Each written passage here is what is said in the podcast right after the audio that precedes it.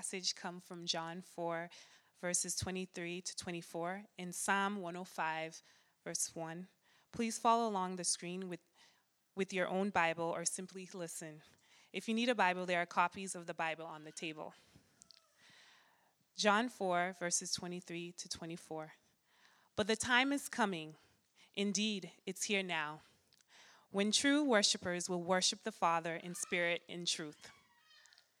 The Father is looking for those who will worship him that way. For God is spirit, so those who worship him must worship in spirit and in truth. Psalm 105, verse 1.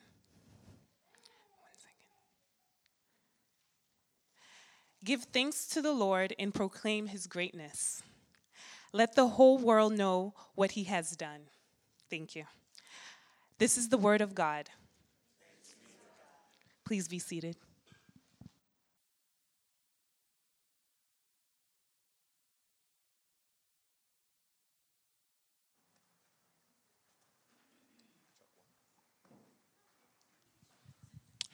Amen.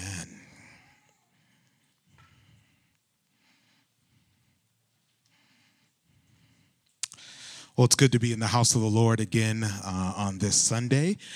And uh, uh, as usual, it is great to see all of your smiling faces. All right, you guys missed your cue. Um, that was the cue that you can smile and be happy that we're in the house of the Lord. Amen. So let me rewind a little bit and we'll try it again. It is good to be in the house of the Lord, and it is great to see all of your smiling faces. Amen, amen, and amen. Um, well, again, uh, my name is Pastor Joseph, and uh, I'm one of the pastors uh, at Mars Hill Fellowship Church and serving alongside here with with High Rock, and uh, it's my pleasure to share in the Word of God this morning. And um, we are continuing from last week in our series on worship, and we've been looking and examining um, from a high level of what worship looks like um, from God's perspective and why um, we, as His children, His sons and daughters, we're instructed to come and to worship God. And uh, we began talking and understanding this notion notion of worship and recognizing that worship is both a private and a public thing that we do.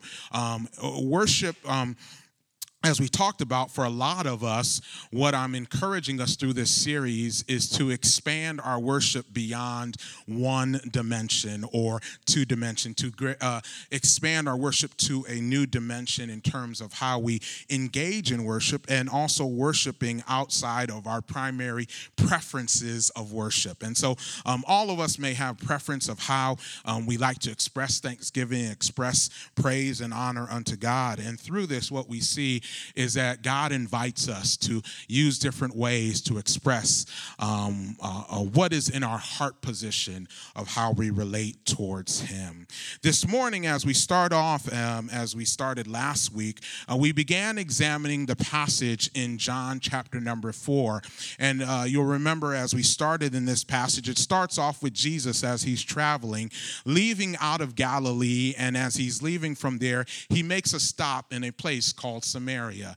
Um, in Samaria were the Samaritans, and uh, he encounters in the middle of the day a Samaritan woman who is at the well. Now, uh, you realize that this is already setting up a scene that is already fr- um, fraught with conflict. It would be like a Red Sox fan joining with a Yankee in the middle of Fenway Park and asking, Hey, Yankee fan, would you allow me some water? You can imagine the strife that goes on between there and between the Jews and the Samaritans, they did not interact with one another, let alone this being a male uh, Jewish person to a Samaritan woman.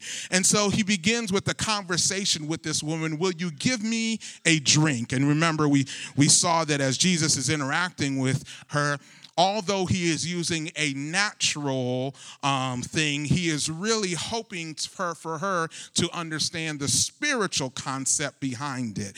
As she begins to say, Why would you ask me for a drink? Jesus gives her this spiritual insight and declares, If you only knew the gift God has for you and who you are speaking to, you would ask me, and I would give you living water what he was beginning to help her to understand and the gospel of john begins to present was that god is the living water the, the water that never runs dry. And he says if you would take if you if i would give you a cup you would never be thirsty again and so she begins, this begins to boggle her mind. And as they're engaging in conversation, she tries to shift the conversation to another direction. And, uh, you know, it's kind of like when someone wants to kind of get their eyes off of what's going on in their own life, they kind of attack to, well, let's talk about something theological. Let's ask you, what do you think about this very thing? And so she begins to ask the question, well, tell me this.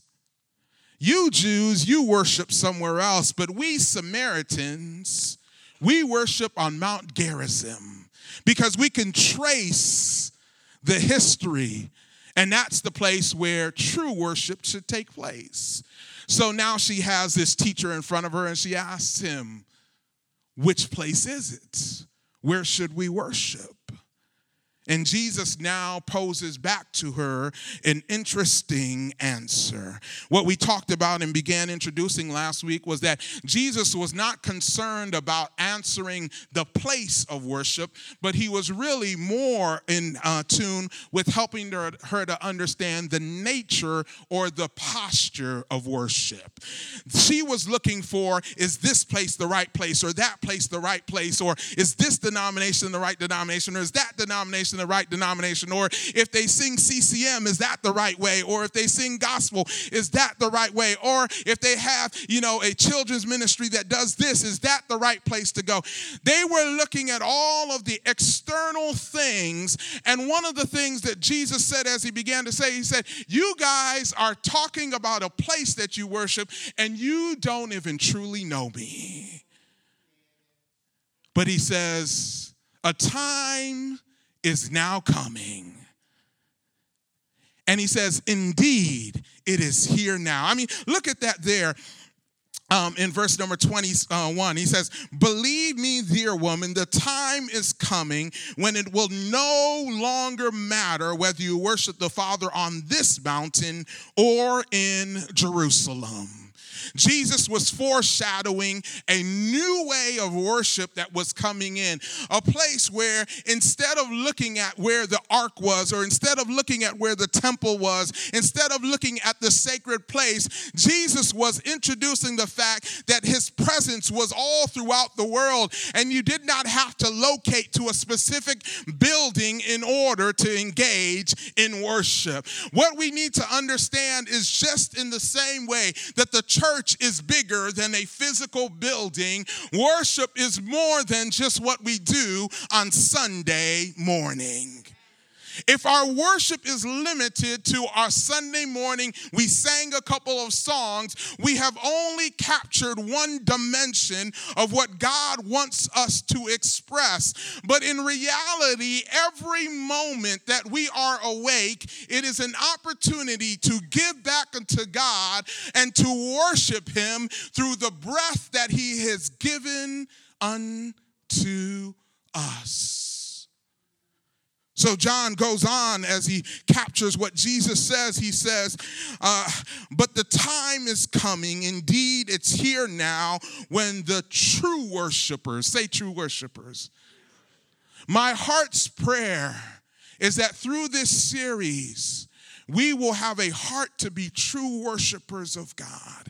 Worshiping. And how does he say true worshipers? True worshipers will worship the Father in spirit and in truth. The Father is looking for those who will worship him that way.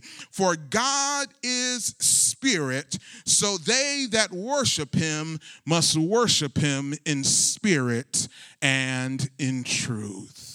For a moment, I want to, as we began to unpack this last week, I want to begin to look a little bit more in depth into this notion of worshiping God in spirit and in truth. What we recognize here, and, and we gave this working definition worship is praise, adoration, and reverence of God, both in private and public, which is grounded in the knowledge of who He is and in response to his graciousness towards us.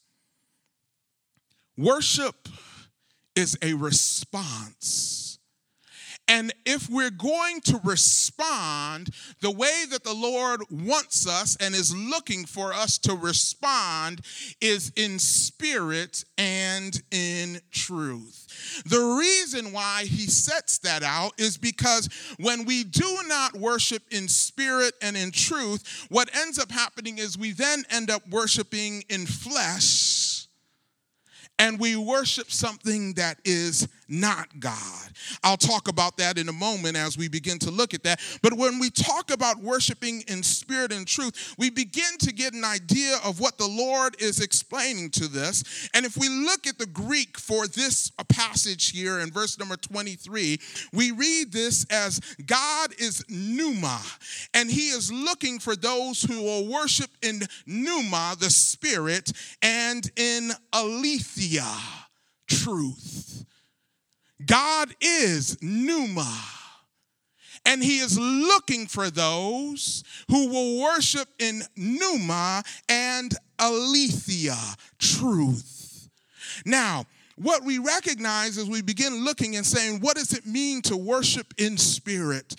Later in John's gospel, Jesus clarifies his mission on earth and how the Holy Spirit will continue that work once he leaves the earth. If you have your Bibles with me, turn there in John chapter number 14. John chapter number 14.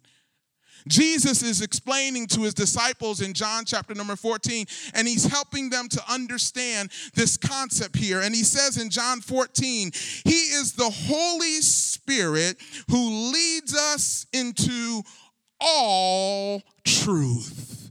And what he goes on to say, he says, the world cannot receive him because it isn't looking for him and doesn't recognize him. But you know him because he lives within you now and later will be in you.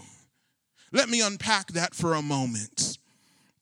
Jesus took on bodily form. He came to this earth and he dwelt amongst, dwelt amongst us.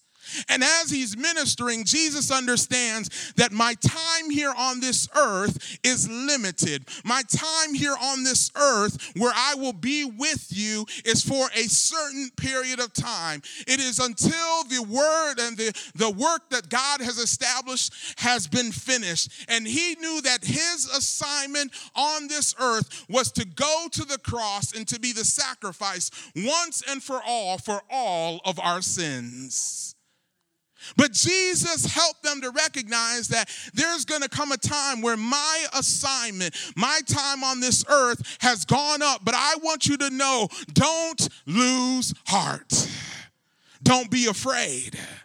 Because he says, even though I will go, I'm going to send someone to you. I'm going to send the Holy Spirit. Now, what was the role of the Holy Spirit? The Holy Spirit is our comforter it is our guide. And as we see here, part of the role of the Holy Spirit is to lead us into truth. The Holy Spirit authenticates what is truth. Now, Jesus is truth. He is the way, the truth, and the life. And the Holy Spirit leads us to Jesus and his work all throughout the earth. And so, what we begin to see here is that the Spirit, the pneuma, is helping us to be aware of what God is doing all around us. You know, one of the things that the enemy, one of the the, the premier tactics of the enemy is to blind us, is to cause us to be distracted. Now, one of the things is that you know I I, I need glasses to see um, certain things, and, and those of who us uh, you know uh, who need glasses understand that you know it's you got to squint, and, and and sometimes when you can't see things, you just maybe it's like okay, well I'll wait till I get up closer or see what's going on.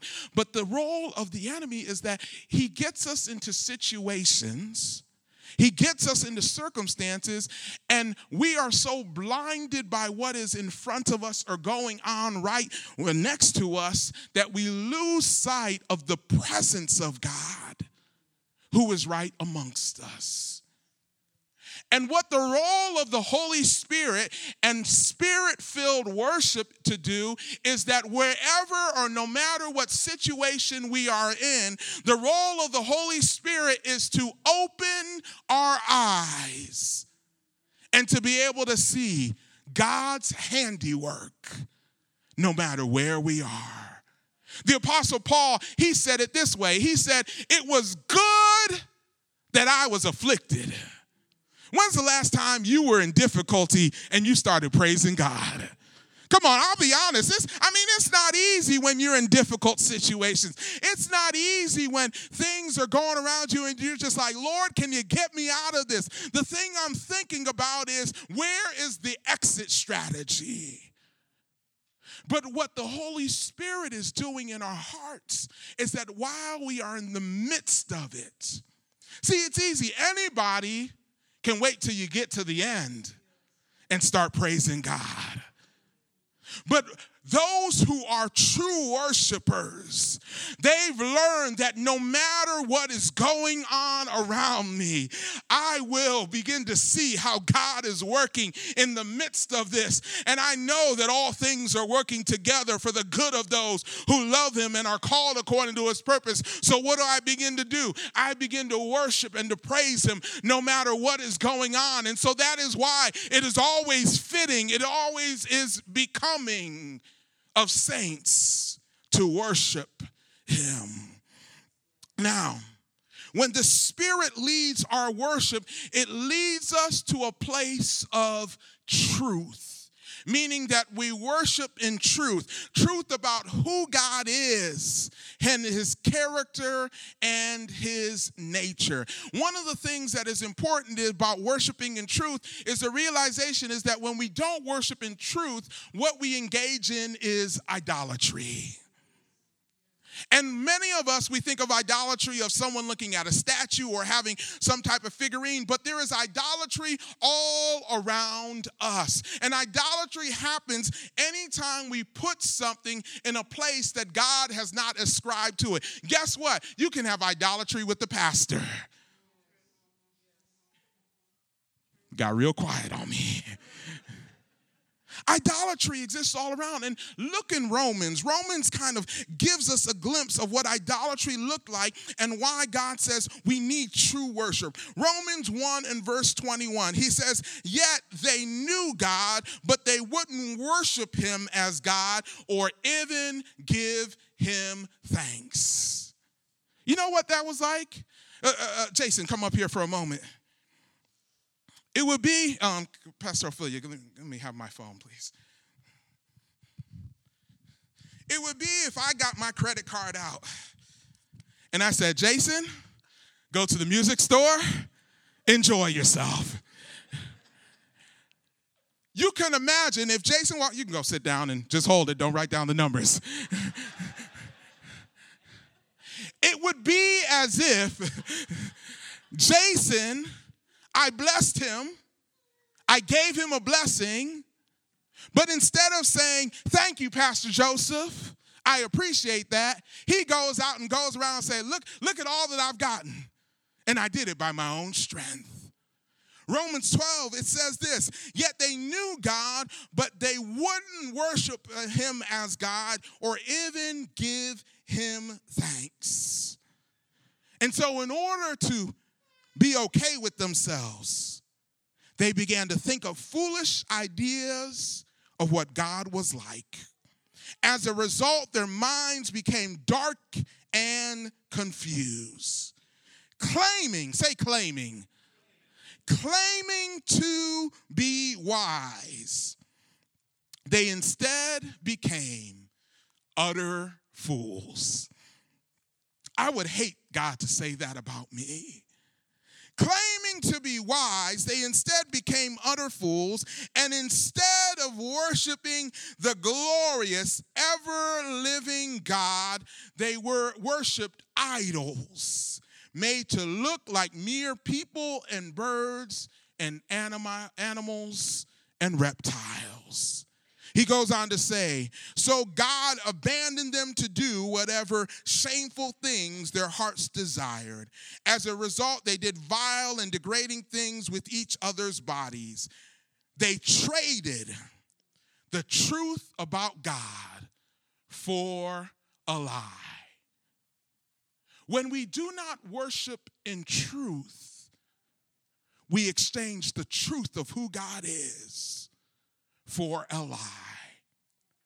The truth of who God is is amazing all by itself.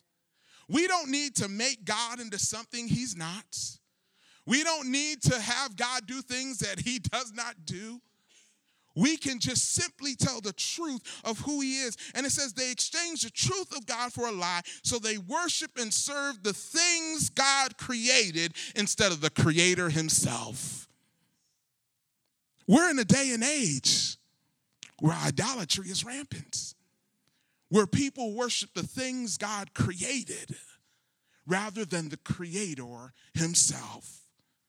So, what does that mean? We authenticate our, our worship in spirit and in truth by checking to see is our vertical worship, is our, our excuse me, our worship vertical to God?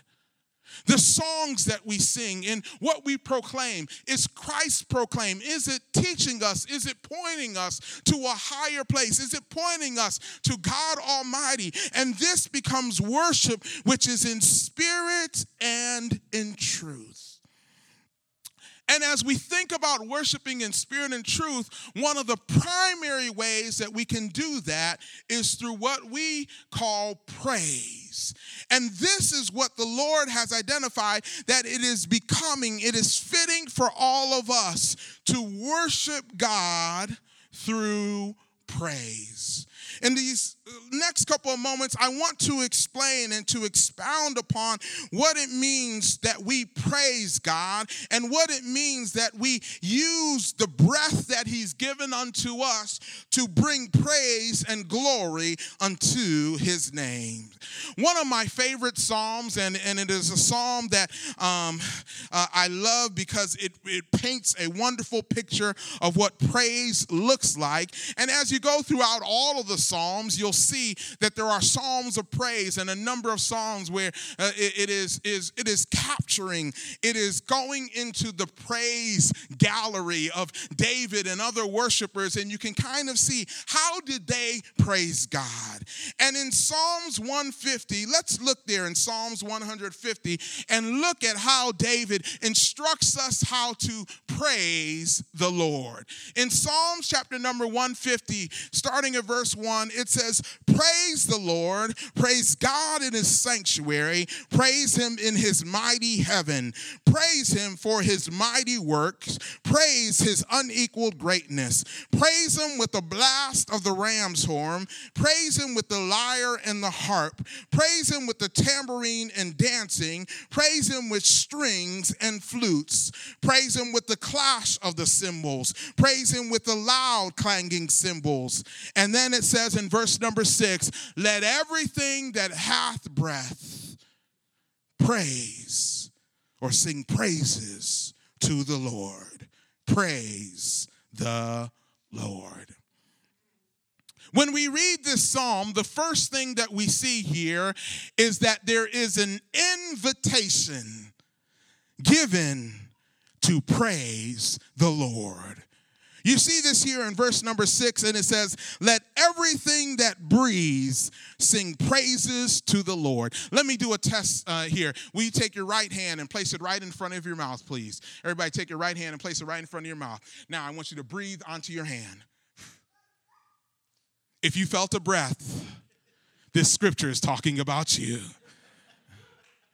Let everything that breathes sing praises to the Lord. It's an invitation. It is saying, listen, if God has given you breath, He wants you to use that breath as currency to praise Him and to worship Him. And so, what He says is that with that breath, we owe it unto God to use it as an instrument of worship to Him. Now, how do we do that? Because the central part of what happens in worship is that God is looking not for flowery words that come out of our mouth. Remember what he said uh, uh, uh, in the New Testament? He says, Listen, they praise me with their lips, but what? Their heart is far from me. What God wants in our worship is that our heart is in agreement with our head which is an agreement with our mouth and is in agreement with our Now, if any one of us know that at any moment in time we might be challenged with different things because our heart might be in one place, but guess what? Our body feels another way. Or our heart might be one thing and and and it's hard to get the words out of our mouths to be able to express where God uh, where where we're at, but worship will help us to bring into congruence our heart, our mind, our mouth, our thoughts and our actions together to center on the focus of God. Let everything that breathes sing praises unto the Lord. Not only does God invite us to join in in praise, but he declares that it is pleasing unto him. If you read in Psalm 69, verse 30, he says, Then I will, the psalmist says, Then I will praise God's name with singing, and I will honor him with thanksgiving. For this will please the Lord more than sacrificing cattle, more than presenting a bull with its horns and hooves. We learn that worship is pleasing unto God.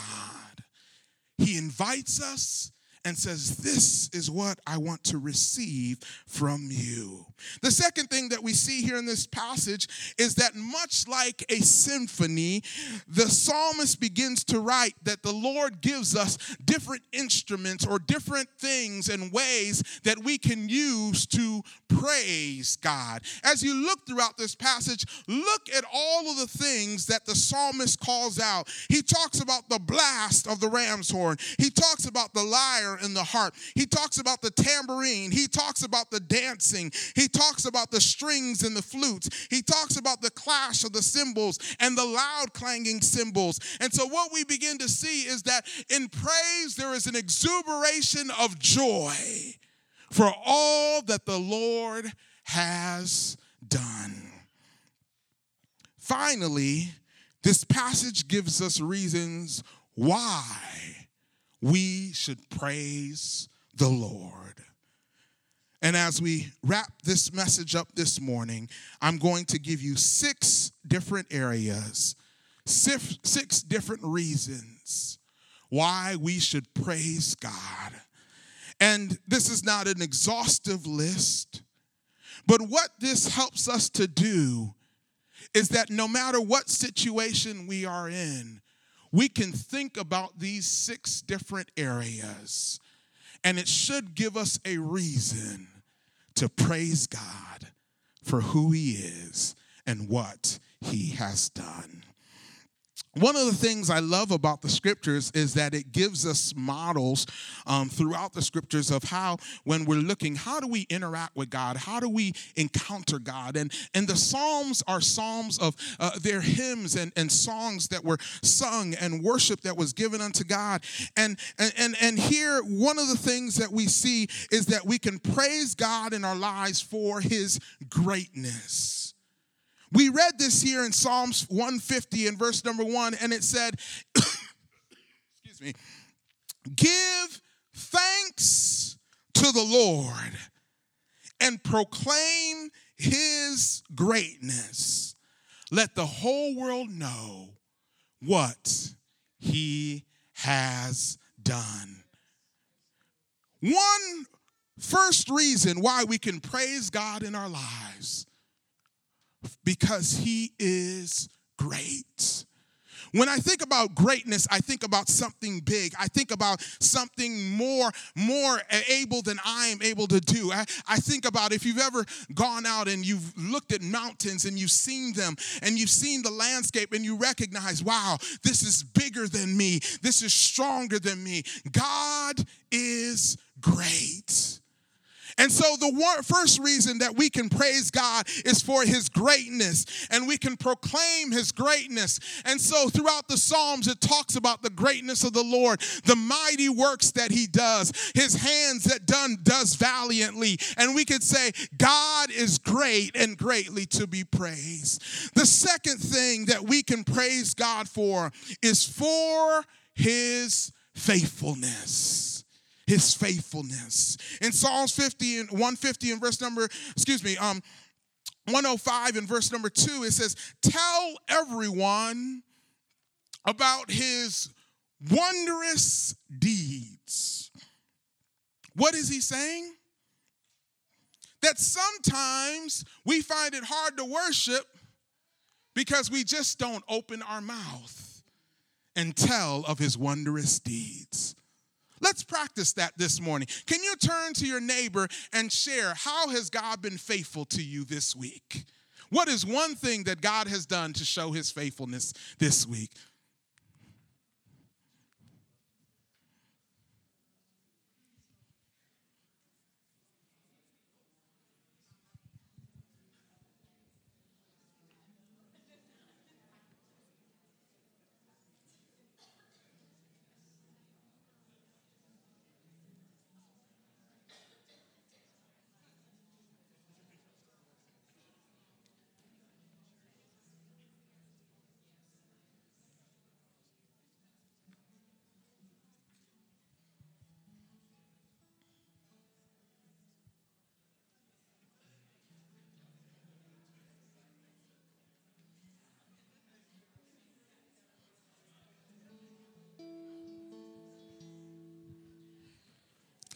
Some of you, it's taken a moment, but as you begin to think about this last week, hopefully you've been able to think about something God has done in your life. And, and you know, some of the things, I'm, I'm guilty of it all the time. I'm so busy with what's going on, I forget how God has been faithful. Some of you, you may have had a hard time, and I was just thinking about the faithfulness that God woke us up this morning. Sometimes we take it for granted, even that we have breath in our body and that we woke up again, but that is God's faithfulness to us, to a thousand generations. He's faithful and we can praise him for it. The third reason that we can praise God in our lives is for his omnipotence. Omnipotence simply means the power that resides in him. His power is greater than all, stronger than all. He has the power to do mighty things. I don't know how many of you were watching, and, and, this morning they had a recap of the story of the soccer team that was uh, uh, trapped in a cave in Thailand. And, and, and as I was listening to the story, they began to talk about these kids 9, 10, and 11. And as I began to hear the story, I began to think that's the same age. My son, my oldest son, is nine years old. He could have been trapped in that cave but by the power of the Lord, they were rescued God saved them in the midst of the place of darkness. God is powerful, He's mighty to save. And when you begin thinking about the power of the Lord, you begin seeing how the Lord's hand does mighty acts and He saves us out of darkness. He saves us out of places, and His hand is strong to work on our behalf. Have you looked and seen areas in your life where you can think about where the Lord has shown up strong? I don't know about you, but there's been times where I was in the midst of darkness, but I said, Lord, I need you to show up in the midst of this situation. And God did only what He could do. The fourth reason we can praise God is for His goodness. One of the things that I had to learn, and it took me a long time to learn,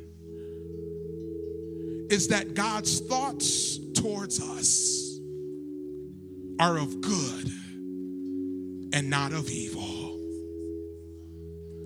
Let me say that again. God's thoughts to you and me are of good and not of evil. Some of us, we grew up with a picture of God where uh, we saw God as the great punisher He's looking for the evil that we will do in order to punish us. But if you know that the Word of God tells us that His thoughts of, towards us are of good and not of evil, so what does that mean? It means that He's looking not in order to condemn, but He's looking in order to be able to give us His best. So He gives us His Word and He gives us things to do so that we receive His best.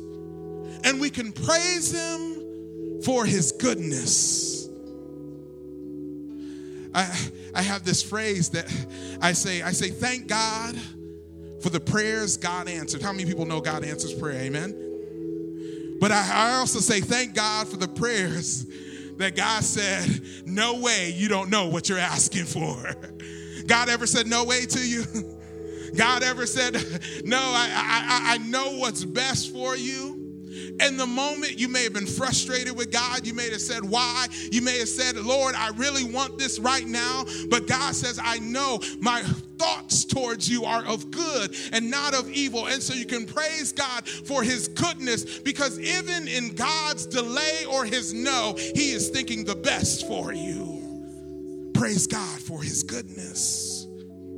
And then these are the personal ways that we praise God. Praise God for his deliverance. His deliverance. One of the blessings of us coming together is that we can share stories of God's deliverance. And we can be encouraged at how God delivers us from all evil. What do I mean by that? It means that as we begin to talk about the places where we were not sure where we should be, the path that we were going on, but God delivered us out of harm's way. God delivered us out of a path that was going to lead to destruction. And we can testify that God has delivered us, and we can say, I'll praise Him for that. Finally, number six, we praise God for answered prayer. God is a God who hears our cry, He hears our prayers, and He desires to answer our requests. The word says if you search for Him, you'll find Him. Ask you'll find. Seek and ye shall find. Knock and the door shall be opened unto us. So, why did I share all of these? These become the templates that begin to set up our praise. And Jesus says that, listen, in any moment, think of these things. Think of those things. When you wake up in the morning, do you start off with praise or do you start off with grumbling? I dare you, over the course of this next week, to start off your morning with praise and see how your days turn around. I dare you this next week to ask the Holy Spirit, Lord, make me more aware of your goodness all around me. Lord, make me more aware of your presence around me. And watch how your heart will be changed, your words will be changed, your thoughts will be changed, and your worship will be different all over this sanctuary. I'm going to ask just now that as we just stand together, I've given you six different patterns that the scriptures give us, and there are more things that we can do to enter into praise. But what the Bible invites us is that whatever you're doing, think on the goodness of God and what He has done. And then He invites us with the fruit of our lips, everything that hath breath. He invites us to sing and to worship and to, uh, and to magnify the name of the Lord. He begins to say, that with the flute and the lyre and the harp and with all the instruments, we come together to worship God and we come in order to give Him glory for all that He has done. And so this morning, as we close today's message, I want it not to be a, just a message that we hear this morning, but I want us to put into practice all that the Lord has instructed us to do this morning. So, as Psalms 150 says, He says, Praise the Lord, praise Him, all the earth. Join in with the instruments. Instruments, will you join in in worshiping God this morning? Come on, with the loud sounding cymbals, with the guitar and with the piano, with the uh, bass, with our voices, will you begin just to worship God for who He is and what He has?